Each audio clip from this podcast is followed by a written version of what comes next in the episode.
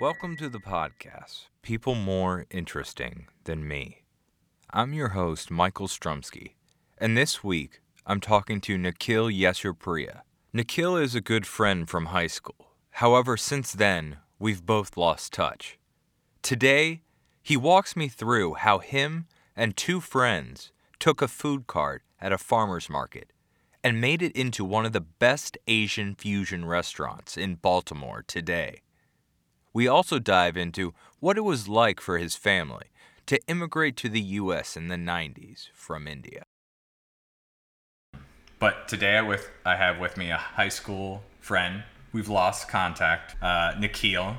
How long has it been since we've actually seen each other? Probably since high school. Dude, yeah. I mean, I was just I was talking to my wife about it. It's, it must be like 15 years. Um, it's been a long time, and it's really too bad because I was just I was telling her because we did uh, we played football together. We also were on the track team together. We also were on the track team together, and we also were in the same prom group. Yes, we were. I totally forgot about that. Um, you know, I actually I don't know if you've tried this yet, but going to your MySpace, have you tried recovering photos? Not in a long time. Like they have nothing. I think like either they had a memory issue or like You know, I don't know if I want to see those old photos. Truthfully, I was a very awkward uh, uh, high schooler.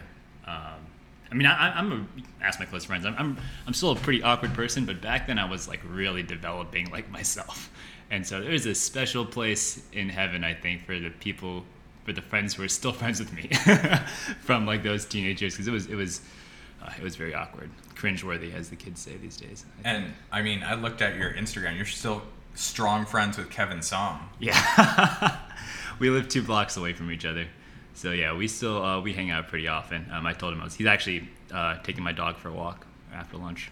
Well, thank you, Kevin, for taking Yeah, thank you, Kevin. for a walk. So, you have. I know you have one sister. Do you? You have a younger brother as well, Yep. right? And Yep. you're the oldest. I'm the oldest of three. Yeah. Um, yep. Uh, I, w- well, of the three, I'm the only one born in India. Oh. Uh, when my, so my mom, my mom was pregnant with me when she found out that um, that she had gotten a job in Takoma Park area, um, and so then she came by herself. That's actually a kind of a crazy story. Did, Yeah. You, you, you want me to Yeah, get go into that because I'm okay. like, how do you how do you uproot your family? It must be a really good job though, right? Ye- um, not necessarily. So I'm trying to figure Or out she where to start. Trying to make the move already.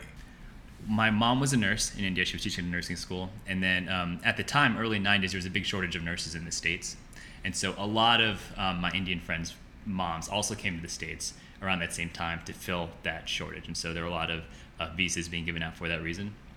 So my mom was part of that cohort of Indian women who came, um, but she was pregnant with me when she found out uh, that she had gotten um, a visa, or I, I guess it was a green card. I, I forgot what it was. Um, gotten permission to come to the states and work as a nurse in, in uh, DC General Hospital, and so um, she ended up having me. And then my dad, who was relatively young, and he was, he had to live in the city. And my mom's actually from like a, a more rural um, area of India where it hasn't changed much over 200 years. Um, and so my You mom, 200 years. yeah, we, we, can get to that. We can get to that Okay. in, in a bit. Um, and so my mom, um, actually, I didn't know this until earlier this month. My parents just invited Christy and I, Christy, and my wife, um, for for lunch, and my dad was, oh, we're gonna celebrate being in this country for 30 years. And I was like, oh, cool. So go to this Indian place for lunch, and we're sitting down, and my mom just tells me out of the blue that um, I was living with my grandmother for the first five or six months of my life.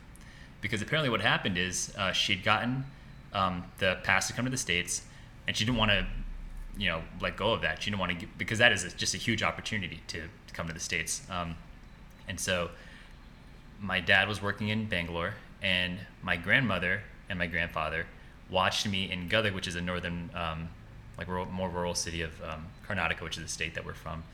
And I was just with her for seven months. And my dad actually did not know me until he came to pick me up um, and took me to the airport. Actually, I think my grandmother actually met him at the airport. He met me at the airport and then hopped on a, on a plane to the States right then and there. Um, and so that was like the first time he actually got So to know he hadn't seen you for the first five years, Uh, basically. uh, uh, first five, uh, first like five or six months. Man, I bet he was excited. Yeah, I don't know how I survived that trip to be honest, because my dad, Uh, yeah, I don't. Actually, I do know how. He, he told me the flight was from Bangalore to Europe to the States, and my dad literally just got me and a bag and was told to get on the flight, right? And so he's on the flight, and apparently I'm just crying like the entire time. And the benefit, this is what he tells me, the benefit of having a 2,000 person wedding in India is that you'll probably run into someone who was at your wedding at some point. And so there's actually this woman who was at my parents' wedding um, who came up to my dad and was like, I know you, I know your sister. She definitely packed something in that bag to take care of this kid. And um, yeah, apparently there was like some baby Benadryl in there or something. And then him and my dad were just uh, they had they made they made a little like hammock out of like some cloth and they just like rocked me to bed in the, in the plane um, because everyone was upset at that point on the plane. You, I know you don't know this yet, but that's we. Uh, Kara and I went to Puerto Rico like a month or two ago, and honestly, the flight situation, if it if it would have been perfect, it would have been easy, but it there was cancellations and stuff like. Long story short, basically, it is a um, a parent's worst. Like it's like I always say Disney is the Super Bowl of parenting, but that's like a different Super Bowl and a different sport is being on a plane with a child, especially if they're mobile. Like if they can walk and they need constant stimulation, it's like uh, it, it's like you're at one of the big casinos in Las Vegas and you're trying to entertain all these people who didn't come to see you. Yeah. That's what I feel like when my child when he was on the airplane and Elmo was like the only um, let's say um, who's in big uh, Britney Spears. who's the only Britney Spears I could bring out to entertain him. That is interesting. Yeah. It, Sorry, uh, tangent. No, no, no. I, I mean, again, I, I- I don't know. I, I haven't experienced that before. We don't have kids, but um, especially on an international flight when we were playing for like 16 hours, I don't know how, how, I, how I got to the states um, in one piece. But uh, yeah, here I am.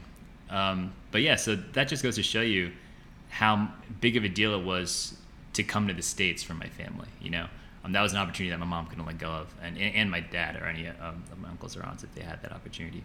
So um, No, that's awesome. So basically, she was she your family was looking to move to the United States from India. Yeah, I think I've been thinking about this a lot recently, but India has like a brain drain problem because as soon as someone has the means and the opportunity to leave, they leave. You know, um, I was thinking about that a lot during COVID, especially because um, I have a lot of family who actually I have some family passed away uh, from COVID in India, and just the hospital systems there were so like overworked, run down. But I think there was also, I don't know, I, I imagine that uh, the the level of care was not as good as it, as it would have been in the states, and that's that, that's what my family told me. Um, but um, yeah, so in India, a, a lot of Indians leave to the states or have some family in New Zealand, Canada. Um, New Zealand, huh? yeah, yeah, that's the popular one. That makes sense. Not as much of a move to New Zealand as it is United States, right? yeah, I'm it's not a sure little why bit New closer. Zealand specifically. I never hear of anyone going to like Germany or Switzerland or something. But I guess what what was it like growing up with? Um, did you did you notice anything differences from any other families or? You know, I think that's one of the big blessings that m- me and my family had is growing up where we did in Montgomery County. Um, because I grew up and my siblings grew up in a space where everyone was different and it made you feel like less of an outsider, I think.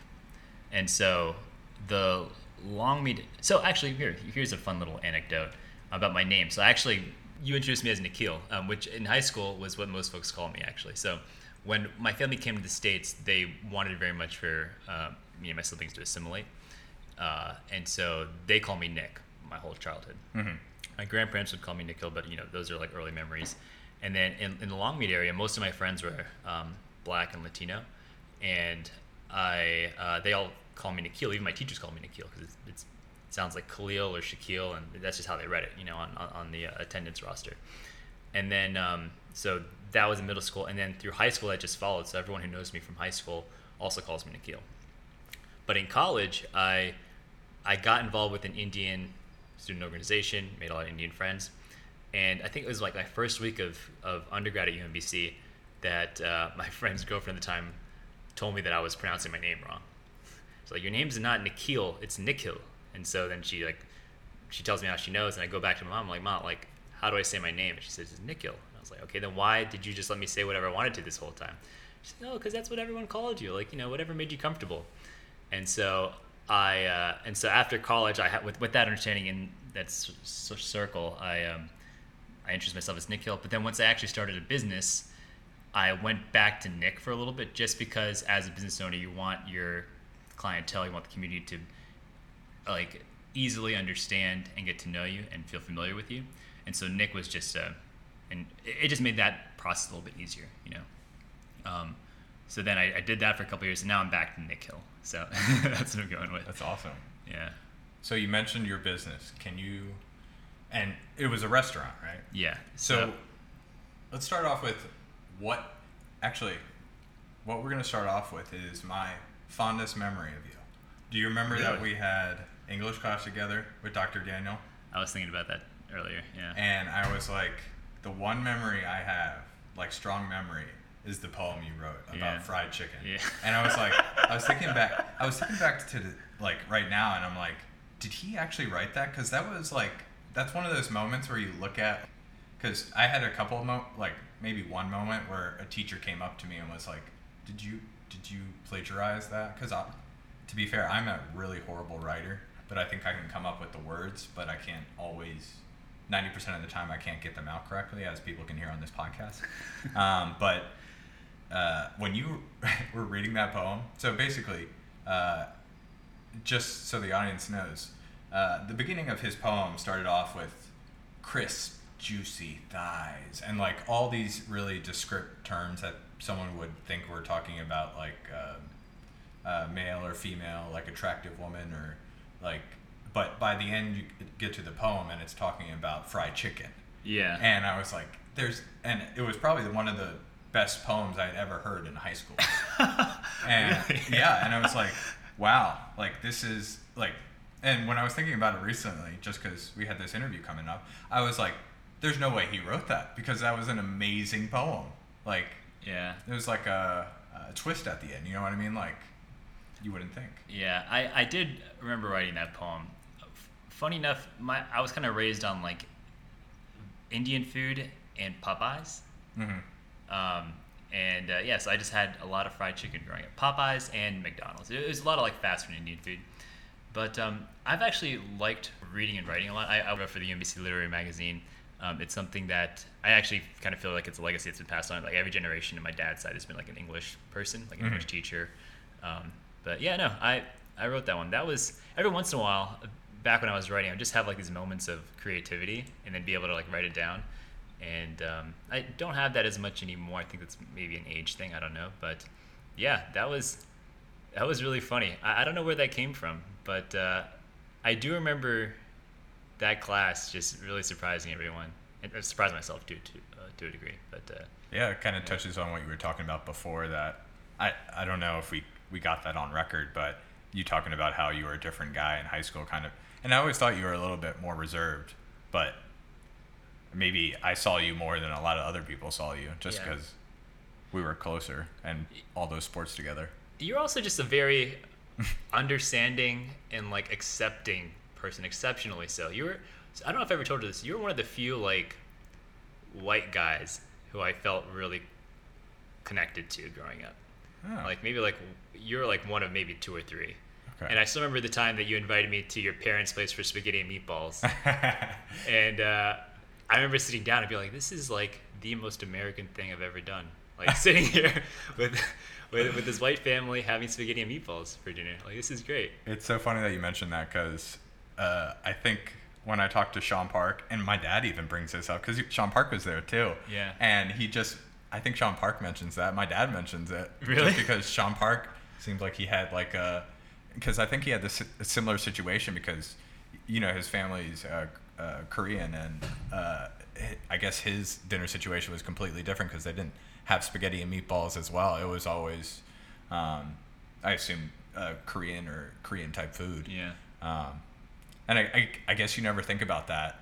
Um, It wasn't so much the food because you know my, I guess my mom would make a casserole every once in a while. was it but, like, family the the family style and just yeah, like just like the family style and just the, the culture of dinner is a little bit different. I, I think also. Um, I don't know how to describe it, But um, yeah, th- that that memory stands out in my in my mind. It's like one of the first um, I don't know white American experiences that I had growing up, um, and I'm, I'm very thankful for it. Uh, and, and just for like your friendship, truthfully, um, you and a couple other uh, guys that I uh, grew up with who just kind of didn't care that I was kind of different. You know what I'm saying? And like that I was awkward, and so that that was very uh, that was very cool. So thank you for that. But yeah, I think that just comes with my parents are both seven. Pe- they both have uh, six brothers and sisters, each of them. So that type of thing was just like commonplace for them. Like always inviting.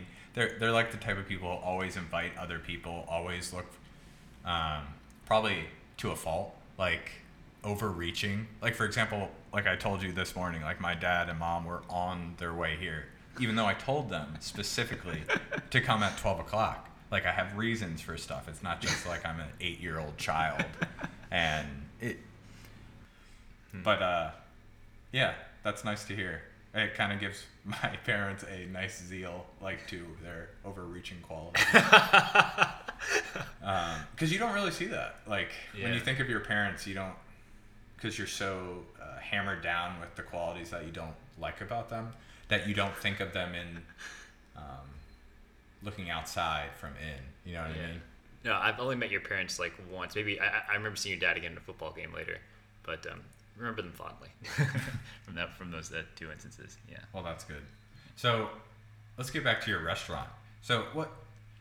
Because we branched off on the poem Yeah. and then we got from there, but uh, I guess what came into your head when you first had thoughts of doing it? Like, Yeah. So let's. Yeah. So it was myself, my buddy uh, Steve Chu, uh, so and uh, Ephraim Abebe, and we all went to UMBC at the time. We actually started off. Steve was Kevin Song's suite mate. That's how I met Steve, and uh, and then Ephraim we actually met through Habitat for Humanity freshman year of, of college. We would go on these Habitat trips into Baltimore City, into less invested in neighborhoods, and so we would go there, build houses for Habit- with Habitat for Humanity, do a spring break trip. We'd get a, a big crew of people from UMBC down to Florida. But yeah, so that's where we met. Steve has always been in the restaurant industry. His dad has a Chinese place in Pikesville, a really good place, Jumbo Seafood. Um, I actually worked there all through undergrad as a, delivery driver, and then after undergrad, I worked as like a, a waiter and back of house stuff a little bit. But um, so he's always been in the restaurant industry. Ephraim's always been in food management.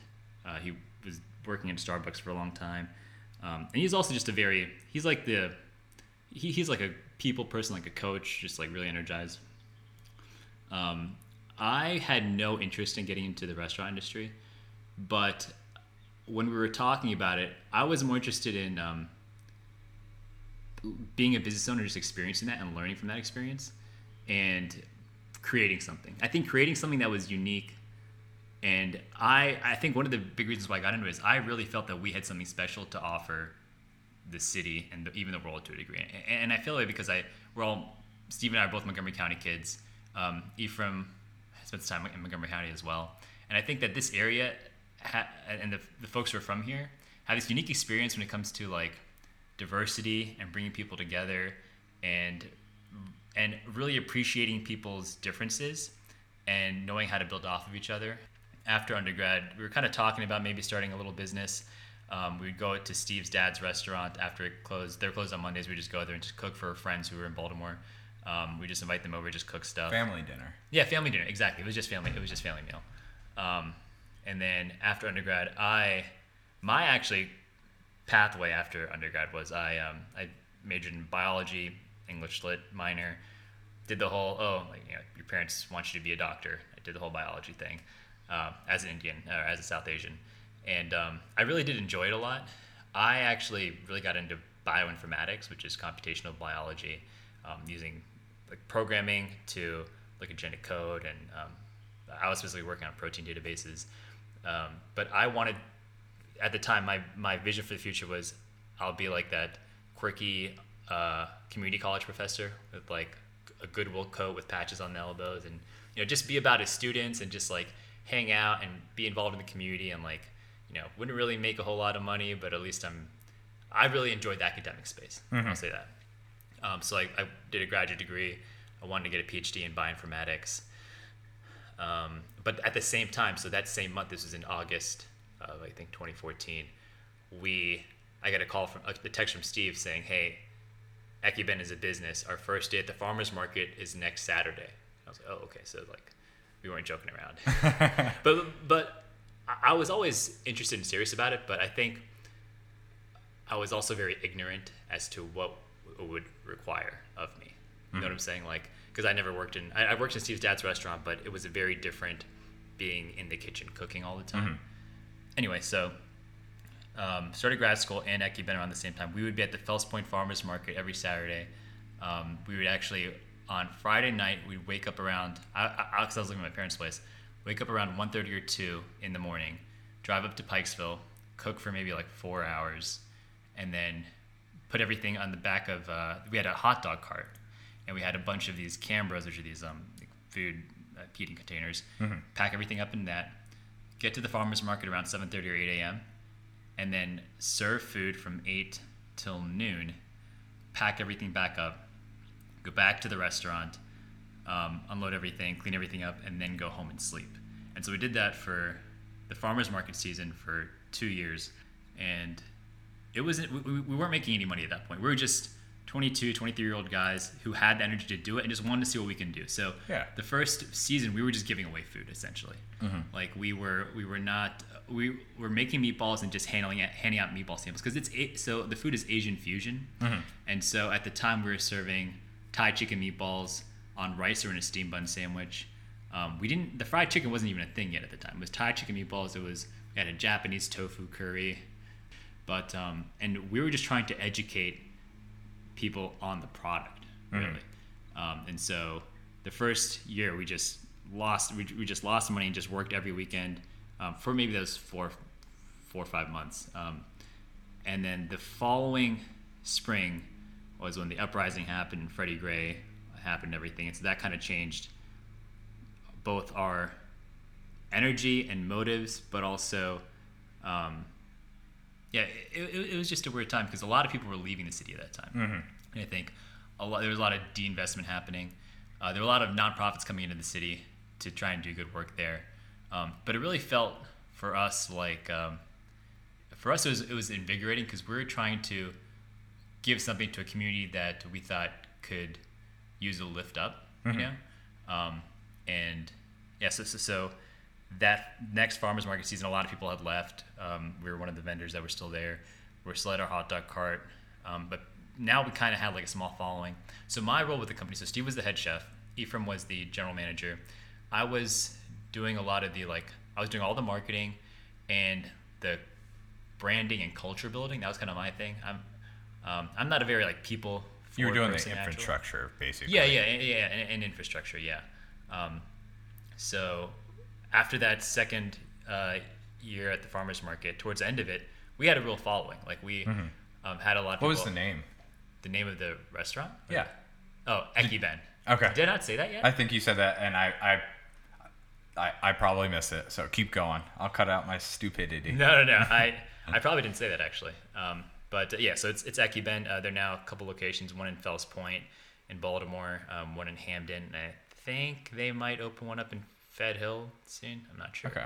But um, so after that second season, um, we had enough of a following in Fells Point that uh, we were started looking for places.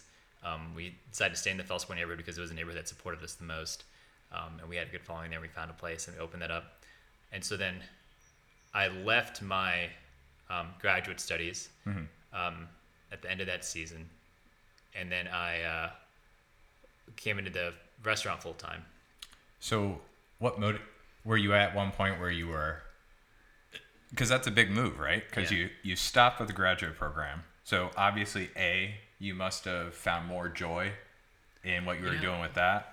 And Not necessarily, and it's it's it's a good question. I think it was a very hard decision for me to make. Actually, there was like a, a an internal turmoil of wanting to do both things, but having to give one up, and it was like weeks of me just like mulling it over, and it was it was rough. But I think um, at the end of the day, I decided that I didn't want to let go of this opportunity to build something special and be a part of it that's in, in the city. And um, so I left with my master's and uh, yeah, started Ekiben then. And I just I honestly. A, a lot of people say like, "Oh, it must have been really brave to like do this." Like That's what I was going to say. It took a lot yeah, of that's what courage you're to kind of say. that jump. I, I think there's a, a, a, a thin line that separates like courage and bravery and just ignorance and naivety. And I think I was really walking that line very closely um, because I just didn't know what I was getting into. Yeah. but yeah, I, you make a good point on the thin line. But at some point, it it's not just ignorance and bravery. It's more, what do you enjoy? Did you actually? I mean, you said you wanted to be kind of the, Oh, yeah, no, no, the I- kooky pro, pro, professor, Yeah. but um, I mean, you you seem like you were having fun. No, You no, no. It, it was a great time. No, I, I, I love the time there. It was, I think the restaurant is the closest thing I've experienced to like military service for a couple of different things. It is very, it's, it's very hard. It's very emotionally, physically taxing, uh, mentally taxing. It's long hours every day. Um, you have, but you have a squad with you, right? You have, you have your staff with you and you guys are just like in it, you know? Um, I think initially it was just maybe four of us, like uh, one or two friends that we hired. But then things started picking up really quickly. Ekiben got popular um, very fast, and I don't think any of us. I, I thought it would get popular, but not at the rate at which it happened. Mm-hmm. Um, so we hired a staff, and it was just how days big? on. How big was your staff? We would have to have like six person, six people in the kitchen at, at any time. Um, I don't know if, if things have changed recently. That's Uh, crazy. Yeah, and, and for folks who, so I, I'm no longer part of Ekiben. It's something that I started and I sold it a couple years back, and I'll get into that a little bit more. But um, like six per, six people on staff, I think, um, for for like a busy dinner, six or seven, um, depending on the night.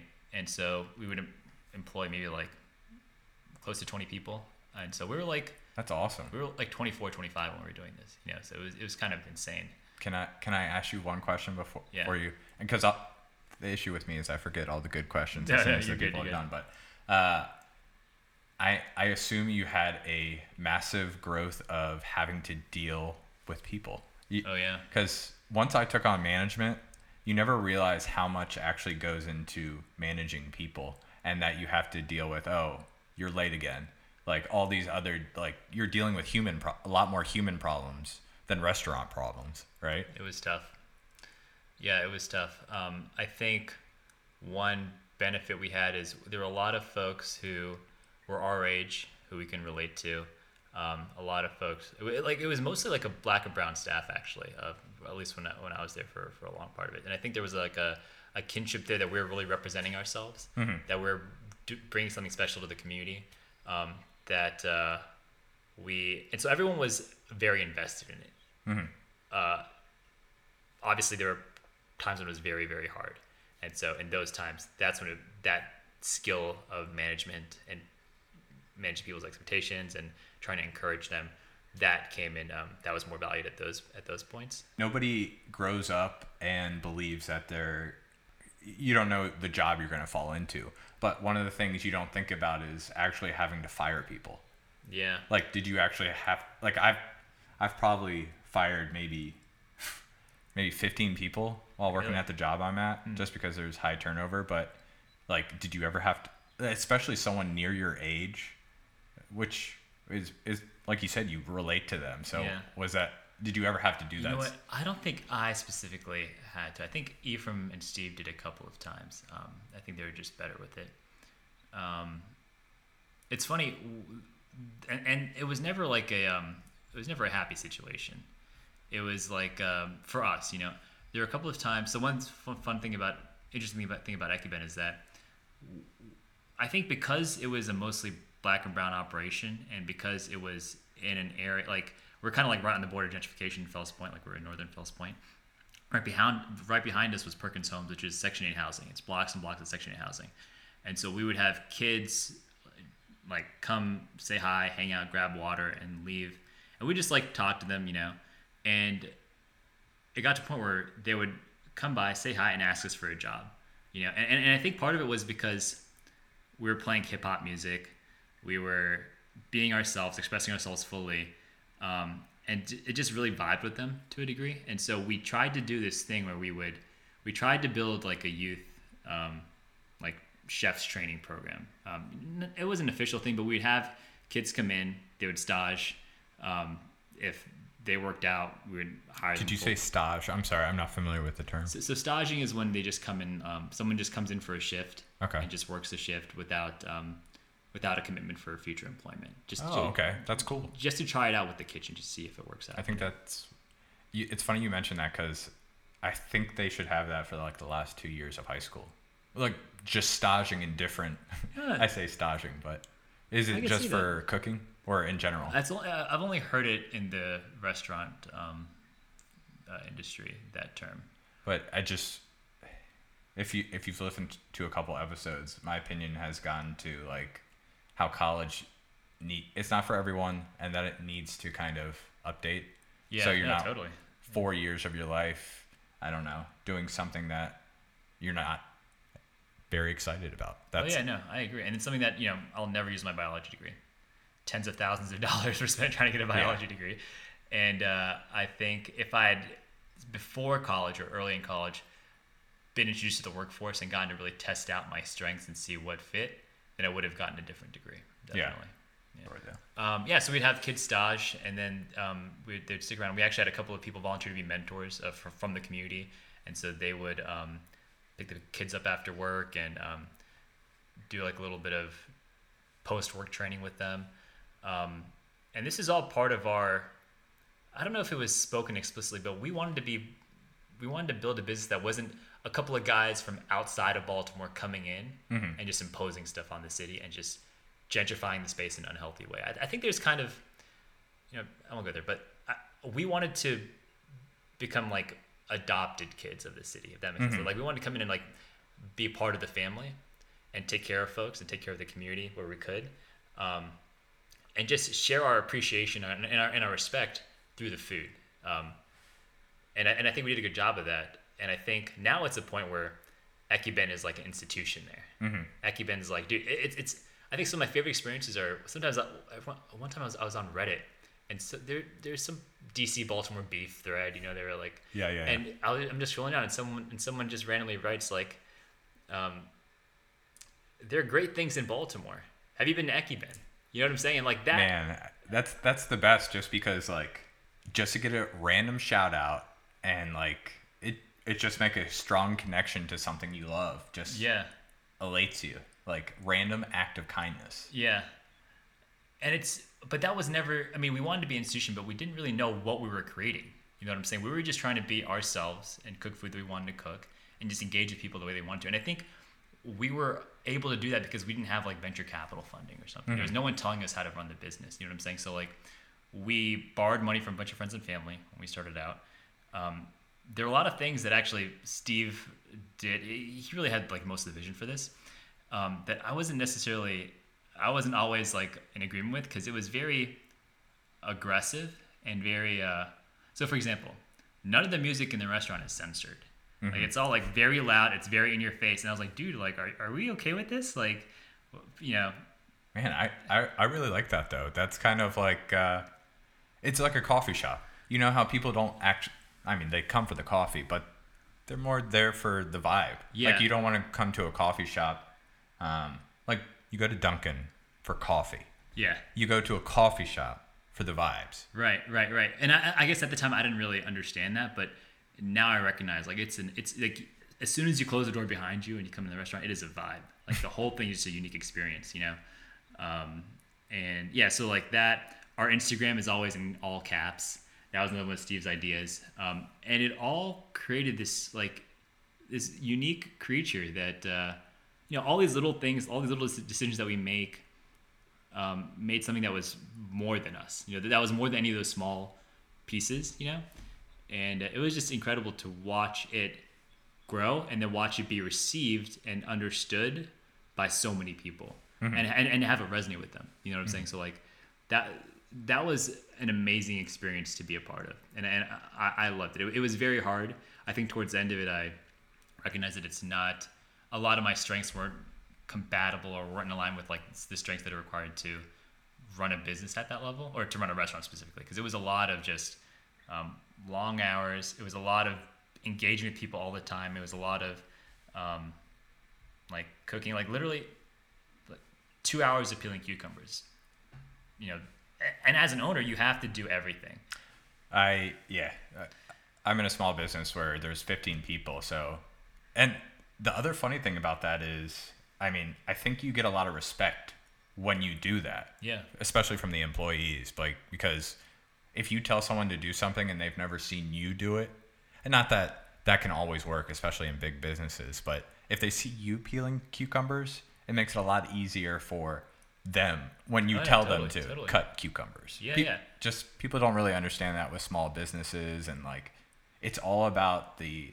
not I wouldn't say the optics, but like the uh just I don't know, understanding of Yeah, I mean, I- I think, and this is something that I didn't. This is where the ignorance part comes in. I didn't recognize what it was like to run a business. I thought it was a lot of managing people and getting them to do things. I didn't really know I had to like know it that well.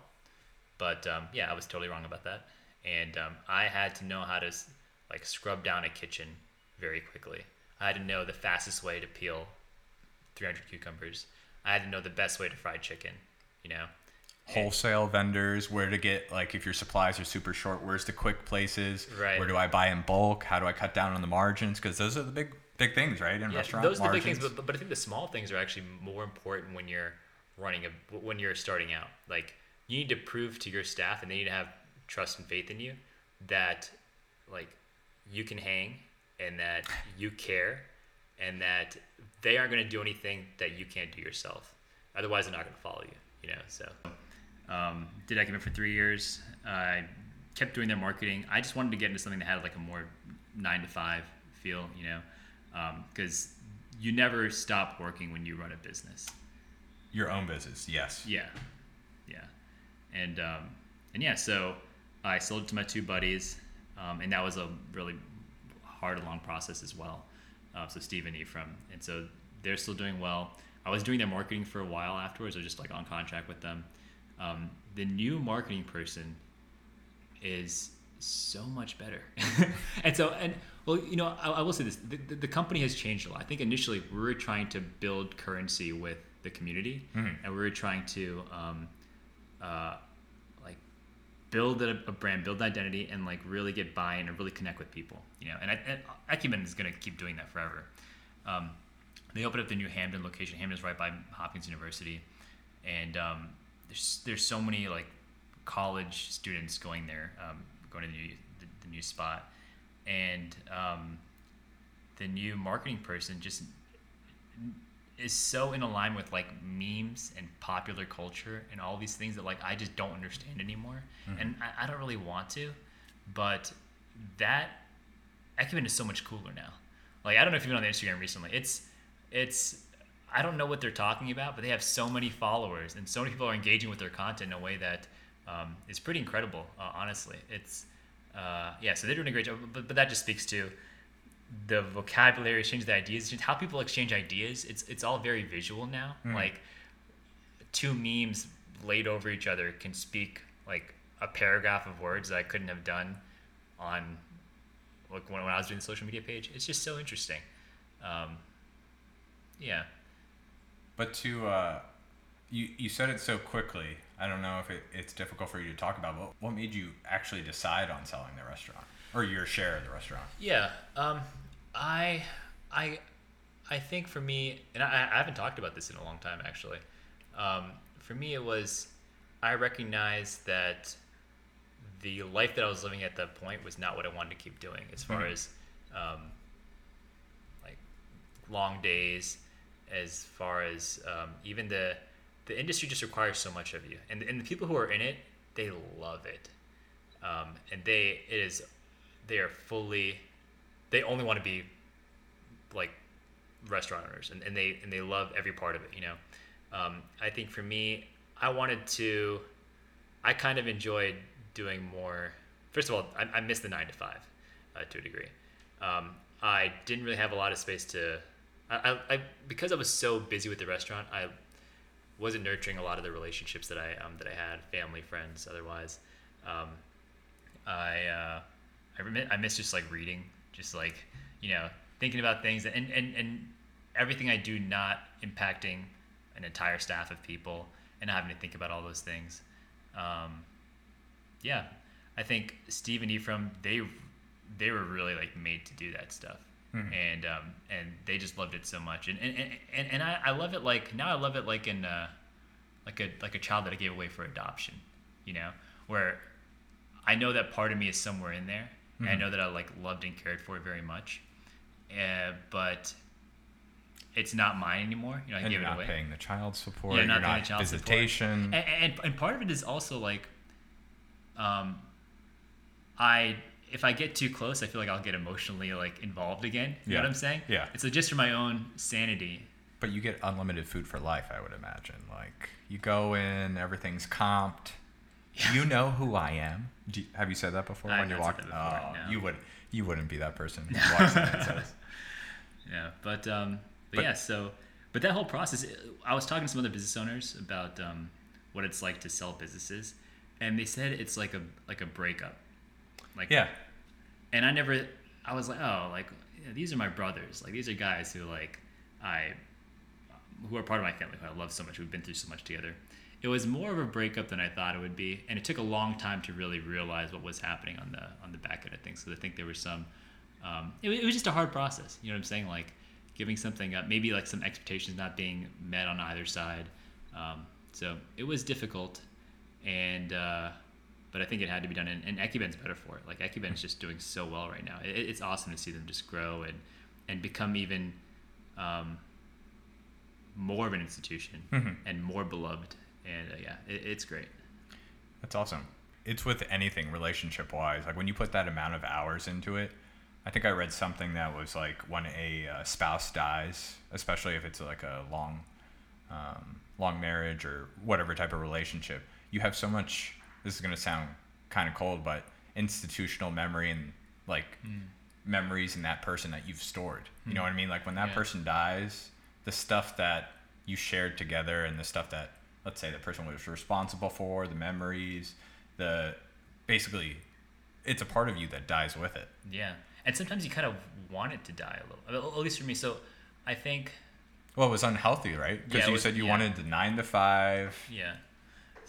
The first year after I left Ekiben, I spent a lot of time trying to get back to who I was before I started Ekiben, like mentally, which is kind of weird. But I, I missed the um, the guy who wanted to be that professor, just like Yeah, wanted to read yeah, and learn and like You wanted to chill. You Yeah. wanted you wanted to be able to just relax and do I what you to want be in to. like the theoretical space and like the the ideating, you know, and the um, building community that way.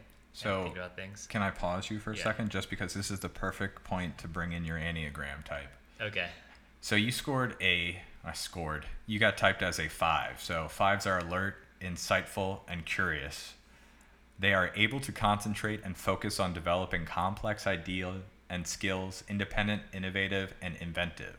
They can also become preoccupied with their thoughts and imaginary constructs. So that, I mean, that, that basically describes exactly what you were trying to explain because it sounds, it's not that the restaurant, um, obviously they're expanding and stuff like that, but maybe you just caught, caught in a routine and A, just like you said, you're kind of be, trying to be like imaginative.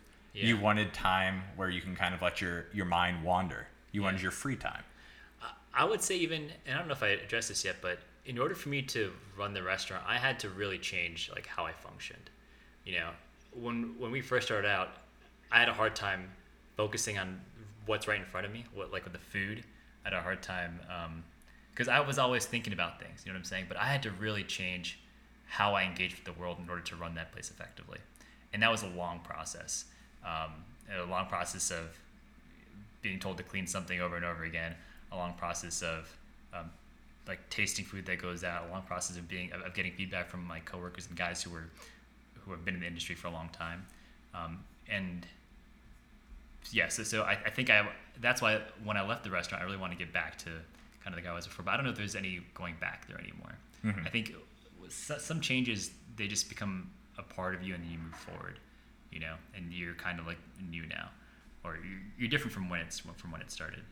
Um, I uh, yeah, but also maybe that's just age. You know, we're getting older. You know, Yeah, like, that's we, true. We don't think the same way that we did when we were 23, 24. Yeah, it's, it's just Do you hard feel to that compare. way? Like, No, I, I definitely feel that way just because, and not just mental, but I mean, I guess everyone says physical too because I started giving my son piggyback rides. So at like some points, I'm like, oh, my back hurts. I don't know why my back hurts, and then I think about that, and then I have to get a heating pad. But yeah, um, what I've realized with with my brain is just the fact that, um, and I just don't want to have the same mental path as my parents because I feel like What is that path? Like, what, what, how would you describe it? well, the mental path is, I feel like, to put it in a metaphor, it's like a, a river that they just keep on going down the same river or the same trail or path, and it's really dug in.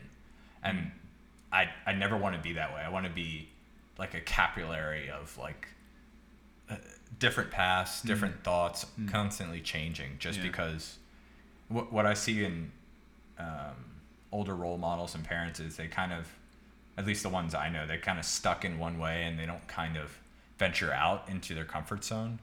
And it's not just like travel; it's like music, relationships with other Yeah. people, and I think if, and, and that kind of touches into just like the last, you could just say the last five or six years with uh, racial equality, like Yeah. LGBTQ. I, I, I apologize, I don't know the updated, um, but just overall being able to change. Not that uh, I didn't believe in all that COVID, all this other stuff, but being able to adapt to your circumstances or changes in the world around you. yeah. Um, and I think this is going to sound contradictive, but me not being so close to the news, I think helps me understand uh, society more. I don't know if Yeah. it sounds contradictory. No, no, that makes. I, I took a step back from music. I, I've, I've gotten more into like reading history recently. Okay. That's been really informative for me Okay. uh, personally.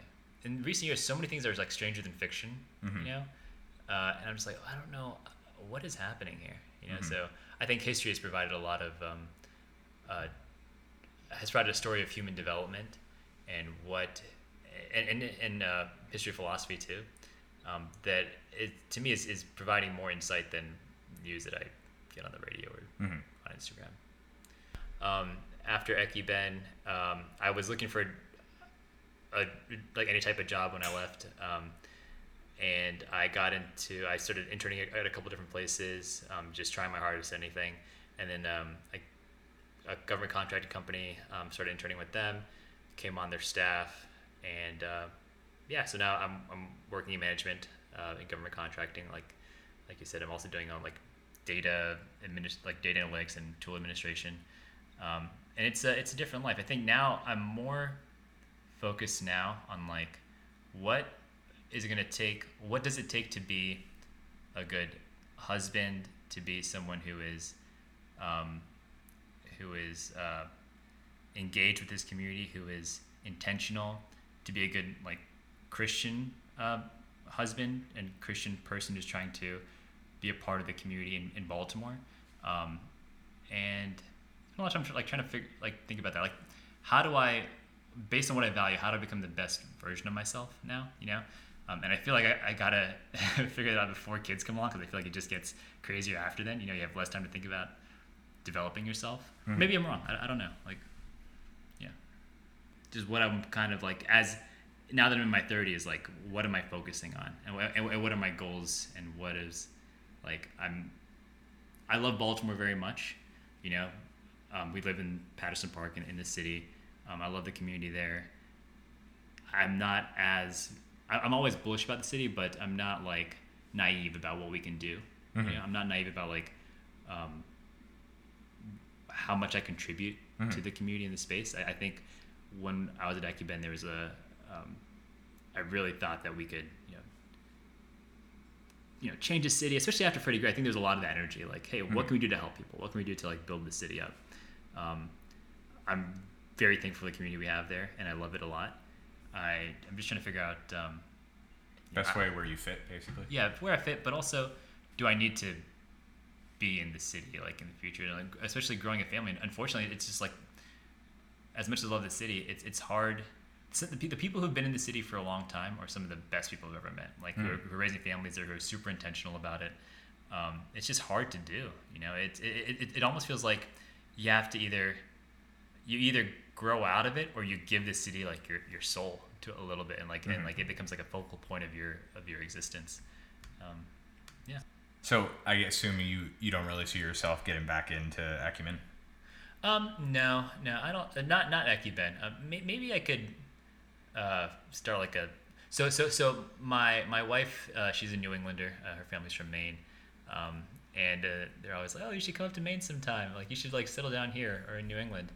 And I'm like, man, if if I go to New England and settle down, I'll probably try and open up a restaurant at some point, just because I think in addition to um, it, it becomes a way to express yourself, and I, Mhm. and I think in a space where like it's maybe not as diverse, it becomes an opportunity for you to share your culture, and it also becomes a space where the restaurant industry attracts a lot of like working class uh, people of color, and like that community is, is, is pretty was fun to be a part of when I was when I was in it, and so um, I, if I was if I moved to a place that was less diverse, I would try and build that community again somehow Mhm. um, through a restaurant or through something else. Okay, that's good to hear because I I know you m- moved to uh, or moved to doing like AWS and cloud. Yeah.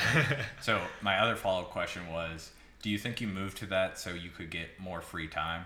Because what I see with people is either a you make a job more like to support your free time, or you make your job part of your life, if that makes sense. Kind of like yeah. you're trying to limit as many hours you're trying to make yourself as productive as possible a so you can retire early or b reduce the amount of hours you have to work there to support your off time would you say that's kind of the case Um, I think it's kind of a balance. I, I can't deny the fact that like, you know, government contracting and technology like pays well. You know, and and I, I don't know if I'd be doing it if it didn't, but um, I'm not trying to necessarily like minim. I don't know if I'll ever. I don't know what what what retirement would look like for me. You know, I kind of just like learning things, like growing, like developing my skill set. And if I can't do that, I don't know what I'll do otherwise. my friends have told me that I have a hard time like chilling, and I uh, I can see that. Um, but um, yeah, I, I I enjoy technology right now, so I think I'll just like, keep learning. so it's a balance basically yeah, it, it's a balance. you you enjoy it but it's not your passion Yeah. but it's still it's still stemming your curiosity yeah. I got you. I'm gonna ask my standard question. Um, what is something that your um, parents did that you like to pass on to your kids when you have them, and what is something that you uh, maybe want to do something differently? Yeah. Uh, one. Th- so I think the thing that my parents did that I would want to pass on to my kids is when they came to the states. I think it would have been easy for a like a, a foreign family to come here and try and find people who were just like them, and try and become ingrained in that community. I think a lot of um, it's just an, like a like like a easy path. I, I think a lot of first generation American or, or a lot of foreigners come to the states and try and find what they had back home in the states Mhm. as far as like people with similar culture, people with similar background, race, all that. But my parents, they, um, they put us in a really, they really valued the church, and they found a church that was very diverse, Mhm. a neighborhood that was very diverse. Um, our friends all looked very different from us, and um, they encouraged that, you know, and, and they never were like, oh, we got to get these kids to like meet more Indian people, you know. Um, they let us. I, I think they really cared about our Christian faith and heritage, Mhm. but other than that, they really let us hang out with whoever, um, and I'm very thankful for that. Um, that was definitely a huge part of my. Uh, it's a huge part of my psychology and a huge part of my development growing up. I think one of the things that I would have done differently is I think they gave us very specific paths that we should that they told us that we should walk for success. You know, Mhm. um, and I think at one point when Ekiben was was was ramping up, they just stopped because I think they just saw the line out the door and they saw the newspaper clippings and they're like, okay, we don't know what this kid's doing anymore. But it's We'll approve of it. I see monetarily, it's it's okay. You know what I mean? yeah, yeah. There's um, there's honor and respect in it, and there's like value in it that he's doing something that they, they didn't understand what's going on. They're like, all right, like we don't get it, but it, you're building something interesting, so go for it. And so I, I think at that point they kind of uh, stepped off. But um, my sister, well, my sister's a nurse. Um, my brother and I, we really didn't follow that pathway um, for one reason or another. But um, you know, I, I think if, if, if, if they didn't push us down one way or another, we would have tried different things out and figured out what worked rather than jumping into something that we didn't really understand and then trying to figure out if it worked for us or if we and trying to force it, you know, um, where like and then afterwards realizing that it wasn't really our thing and and trying a couple of different things and then getting into something that we really that really resonated with us. But yeah, thank you very much for uh, doing this and driving all the way from Baltimore. I appreciate it. Dude, no, thank you. You know, so much has changed in uh, in 15 years. I know. But, but but just the fact that you know randomly your podcast popped up on my Facebook page and I listened to it, and just the fact that like Michael Strumsky is as like energized and thoughtful and caring as he was when he was 16 when I knew him. The fact that that's the same, like that, just that, that's like soul food for the heart. Like, so that I'm was really- tingling that right really now. nice. Uh, no one's actually called me caring before, so thank you. they impulsive, energetic, against the wall. N- none of the traits you just said. So thank you very much. Anytime, Uh. If you like this week's episode of People More Interesting Than Me, please follow me on Apple Podcasts so you won't miss out on more episodes like these.